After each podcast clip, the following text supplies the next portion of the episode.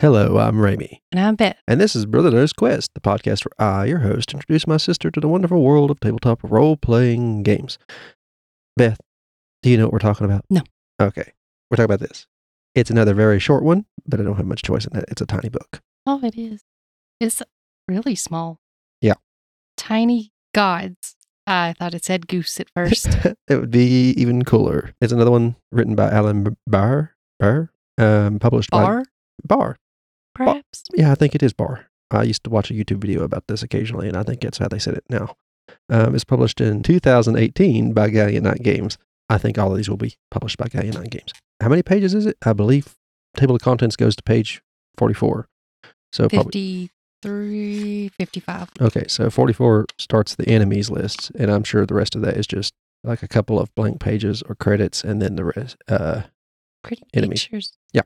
Again, you have how to play starting at six, and you get some optional rules below that, as well as how it works, adding the fact that you are a god into this game. Uh, then you have setting creation, which goes from 23 to 25, uh, demigod creation, which goes from 31 to 35, and then you get game master stuff 40 to 44, and up into the 50s where you were talking about. The art is really good. I know. This would probably help to have Tiny Dungeon along with it because I'm sure Tiny Dungeon has a lot of crossover, if you know what I mean, seeing as it's a fantasy game. There's a real interesting to make it work like a god. A lot of games that where you play as demigods or gods have this kind of setting or this feature. It has something called conviction. Other games call it different things, but it's a unique resources resource only demigods get. You get one D3 conviction at the start of every morning, and you can spend one point of that to automatically sl- slay a single foe or a large group of weak foes, like a w- single dragon or a squad of city guards. Um, it cannot be used against other demigods. Um, you can also use it to perform an amazing physical feat, run across water, leap across a city block, stuff like that. Um, instantly gain the full attention of all who can hear and see you. Uh, you can also glow like a bonfire. Um, you can pronounce doom upon a foe, which basically curses them like Genocide? Doom as in cursing. I guess you can make it into a genocide. No, there's actual genocide. Oh, okay. Uh, you could also enact the feat of godly magic, recover 2d3 hit points, um, whatever else your GM might let decide to let you do. And if, other than gaining 1d3 conviction every morning, you can get a reap conviction option. When mortals see you spend conviction on a godly feat, um, which is basically any act that costs conviction, uh, you may make a save test at disadvantage. If successful, they gain 1d2 conviction immediately. So here's a good way to, it's like being, you're having your faithful nearby gains you some influence, which I like that feature in a game about demigods. If you don't know much about what we're talking about, I should also say go back and listen to the first one called Tiny Dungeon a few episodes back. It will uh, explain more about how the game is played, but I try not to go into that every time. Gods have four attributes like creation, destruction, war, and inspire. Creation, uh, well, it is used for creating landscapes, races, natural terrain features, uh, sorry, natural terrain features, and other demigods. Um, destruction is used for sending plague, natural disasters, and catastrophes upon the world. the genocide. Ah, yes. War is used for leading the races, people, and elements of the world against each other's. Inspire is used to inspire lesser beings to do great deeds. Yeah. Um, all gods rate their attributes as followed two attri- uh, attributes at mythic, one attribute at mighty, and one attribute at strong. Uh, you have advantage on anything that's a mythic rank. At mighty, you have a normal test, and strong, you have disadvantage. So 1d6 for that one. Gods also gain two divine dis- uh, distinction that uh, influence their roles. These should be broad and powerful descriptors like Father of Dragons, Avatar of Justice. And anytime it can be applied to a role, the role gains a focus automatically. Again, listen to the other one to understand this. When you create a setting in this game, I ain't going to go into much into the setting. Like I said, it's going to be a short episode because this is a game of creation before you start playing the actual game. You have the first epoch only actions involving creation and destruction may take place here. And I'll go around the table. Everybody chooses something. It, it has more detail about each one later on, but we won't go into too much of that. Um, during phase or during the second epoch, you have only creation and inspire. So that's when the world is being kind of built up. by the races that you are just bo- bor- being born and just creating in this time. And during uh, the third epoch, only creation, war, and inspire actions can be taken. And during the fourth epoch, only war, inspire, and destruction can be taken. And during the fifth epoch, war and destruction actions may be taken. So it's kind of like the changing of the eras or the end of the world, since you are gods, I guess. And of course, it goes into more detail about each phase as that chapter goes on. You kind of get the idea. You are creating the world as going as you uh, move along.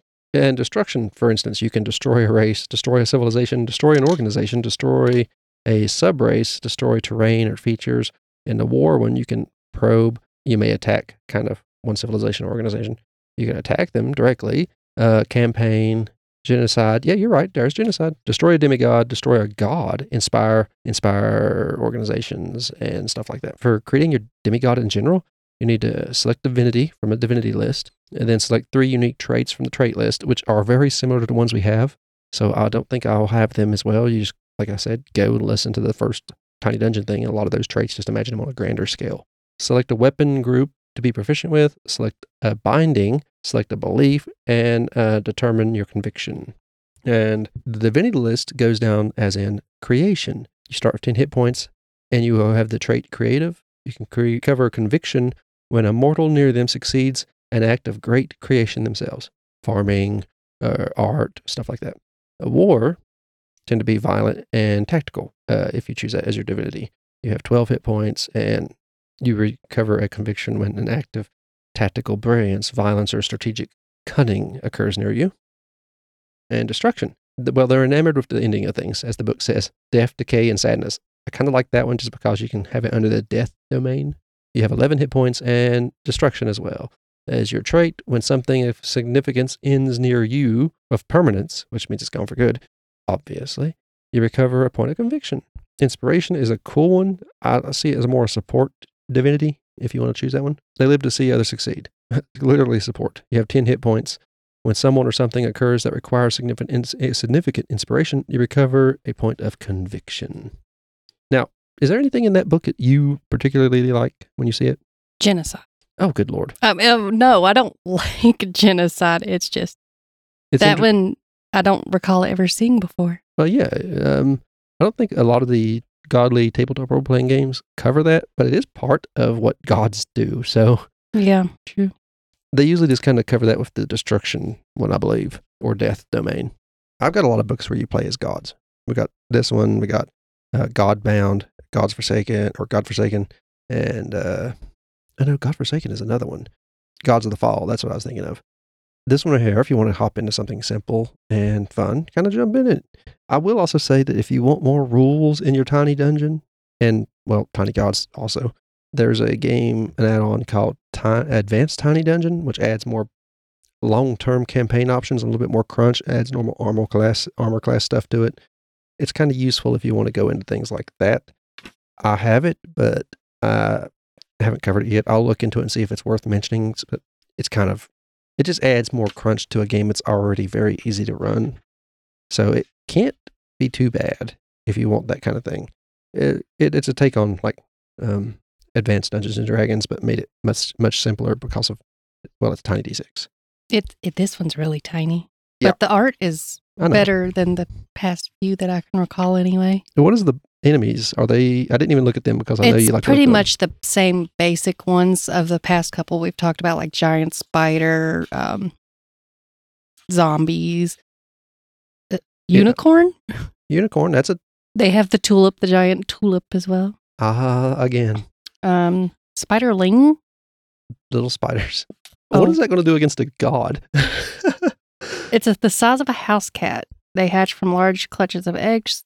Then, when disturbed and swarm their enemies, they're squishy and easily killed, but they have been known to overrun adventures through sheer numbers. So, So- I guess they get together and I mean, even then, you, other. you have things. a hundred of them coming at you out of a pod that exploded nearby or something. You spend one conviction and they all die because of your Yeah. divinity. And then they got kraken, dragon, A dragon. lionkin. What? Uh, powerful lion-headed humanoids.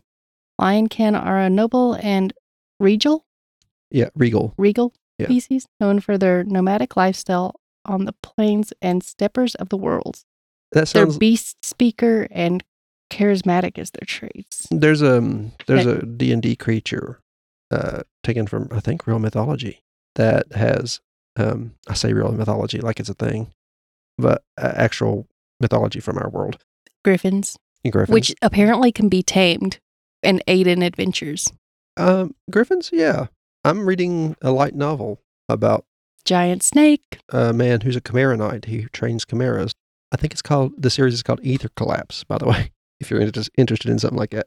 Uh, Draco Lich.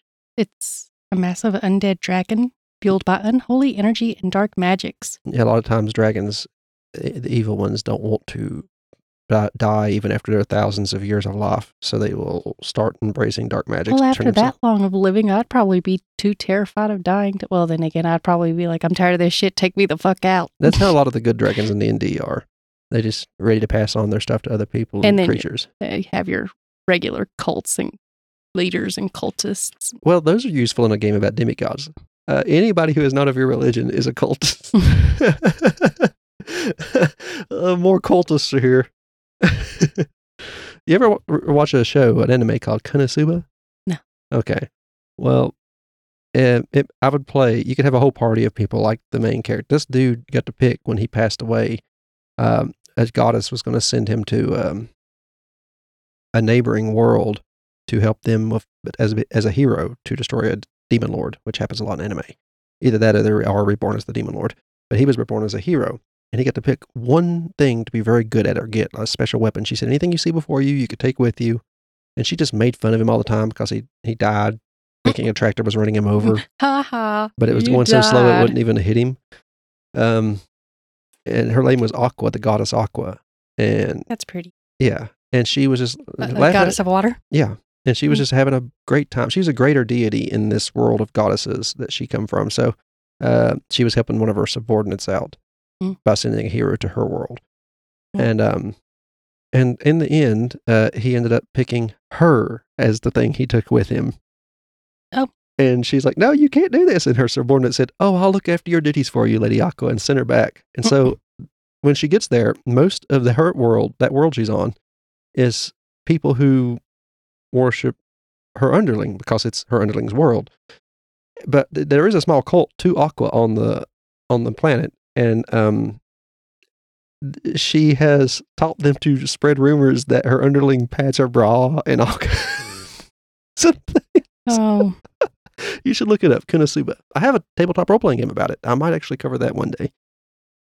Um, yeah, it's it's a fun little anime, and it's an, it makes me think I'd like to play in that world as a bunch of deities. You know, kind of like this book here. Um, or you could just play a god of destruction, death and decay, and sadness. The real edge lord. That's another good fun thing to do.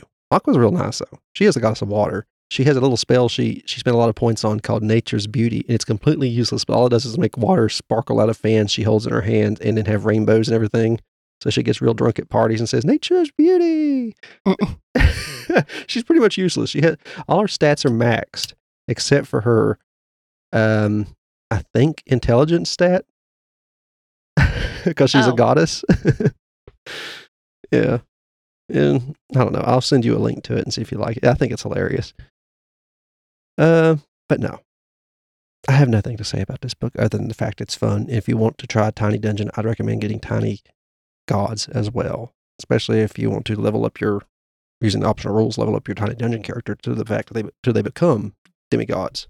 That can happen. You can seem a lot like a demigod when you're playing fantasy role playing games, and you get high level. You come across as godlike uh, like in D and D, you can cast a wish spell and just wish for things and the reality to change. well, that must be nice. But this game starts off with you basically building reality. hmm Um, I'm glad they put a, uh, a whole section in the book about that.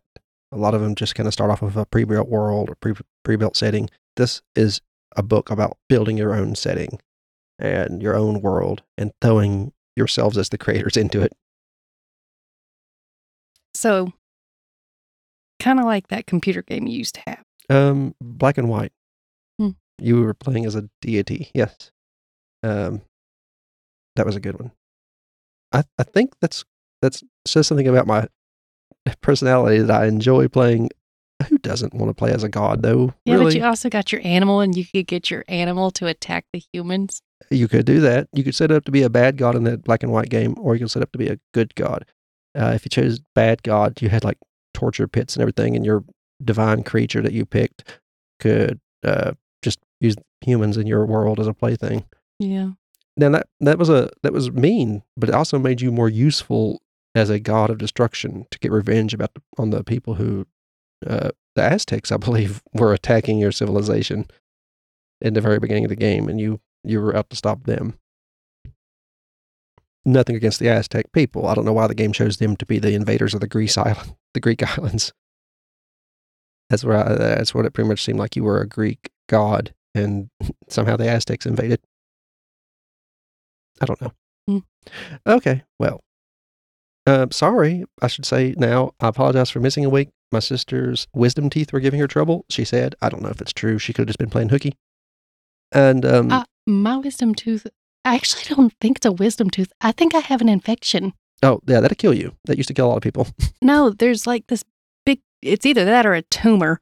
And it's like growing over my other back tooth. But I touched it and poked it and moved it around and was able to lift the piece of skin. Uh-huh, that's a wisdom tooth coming in, Beth. But it's not hard. No, it will be under it. It's the tooth pushing the skin up and over. Oh, yeah, it hurt like hell. Yeah, it's just basically a tooth breaking skin, and it will start to move your And then I looked it up and it said that I was supposed to be younger to have wisdom teeth come in. And I had some come in before and it was also extremely painful. Okay. But-. You could have just had one layer come in and forgot that there's another one's coming in soon. The bottoms or something, they don't always come in at the same time. Well, that's just stupid. Mm-hmm. Well, it's okay. It's not hard to get them removed. Just they break your jawbone and then rip them out. Um. But yeah, sorry for missing a week. Her, her horrific history and hauntings podcast went up as normal because we record two at a time. We try to. Um. But it has put us behind on everything a little bit at the moment. We're trying to catch up today. Anyway, I'll leave a link to this in the description, and if you like it, it'll be a DriveThruRPG affiliate link. You can get the physical and PDF version of the book there. It really isn't an affiliate link. It's more like a, it's kind of like an affiliate link. It, if you buy something, it won't charge you anymore, but it will give us store credit to buy more stuff to talk about. That's how our program project or links work from this site. Uh, it's print on demand. You buy it, they'll print it, send it to you. takes a little bit longer unless you want to pay extra, but we don't. I just wait the week or so, or just get the PDF, whatever. A lot of times you get the PDF for the same price. Uh, you get the PDF and the print version for the same price as just getting the print version. So that's pretty nice. Um, I guess that's all. Uh, if you like what you heard here, we're part of the Gruesome Gaming Group podcast, podcast network. We will uh, have a link in the description. It's a link tree to take you to all of our socials. And the top link on that link tree will be our website for all of our podcasts. You can click on it and have a list of all our shows. And um, you can subscribe through there or follow us on the socials and message us. Tell us what you like. There'll be emails below that as well. You can email us and let us know what you think, what you'd like to hear, or maybe more just ideas. That's nice. Leave a review, leave a like if you're on YouTube, follow us.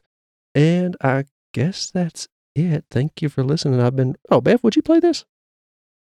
Hmm? Would you play this? I forgot to even ask that. Oh, well, I mean, it looks simple enough. Yeah. It, not hard. especially if you have the other parts we've been talking about Yeah. the past few weeks. I, if I'd have known that they would go so quickly like this, I would have bundled a bunch in one. Yeah, that would have made sense. I didn't know that. But then it might have been confusing. it would have been. I could have put all the fantasy ones in one grouping because they're like the pirate one and this one Mhm. and the tiny dungeon. That would have been nice.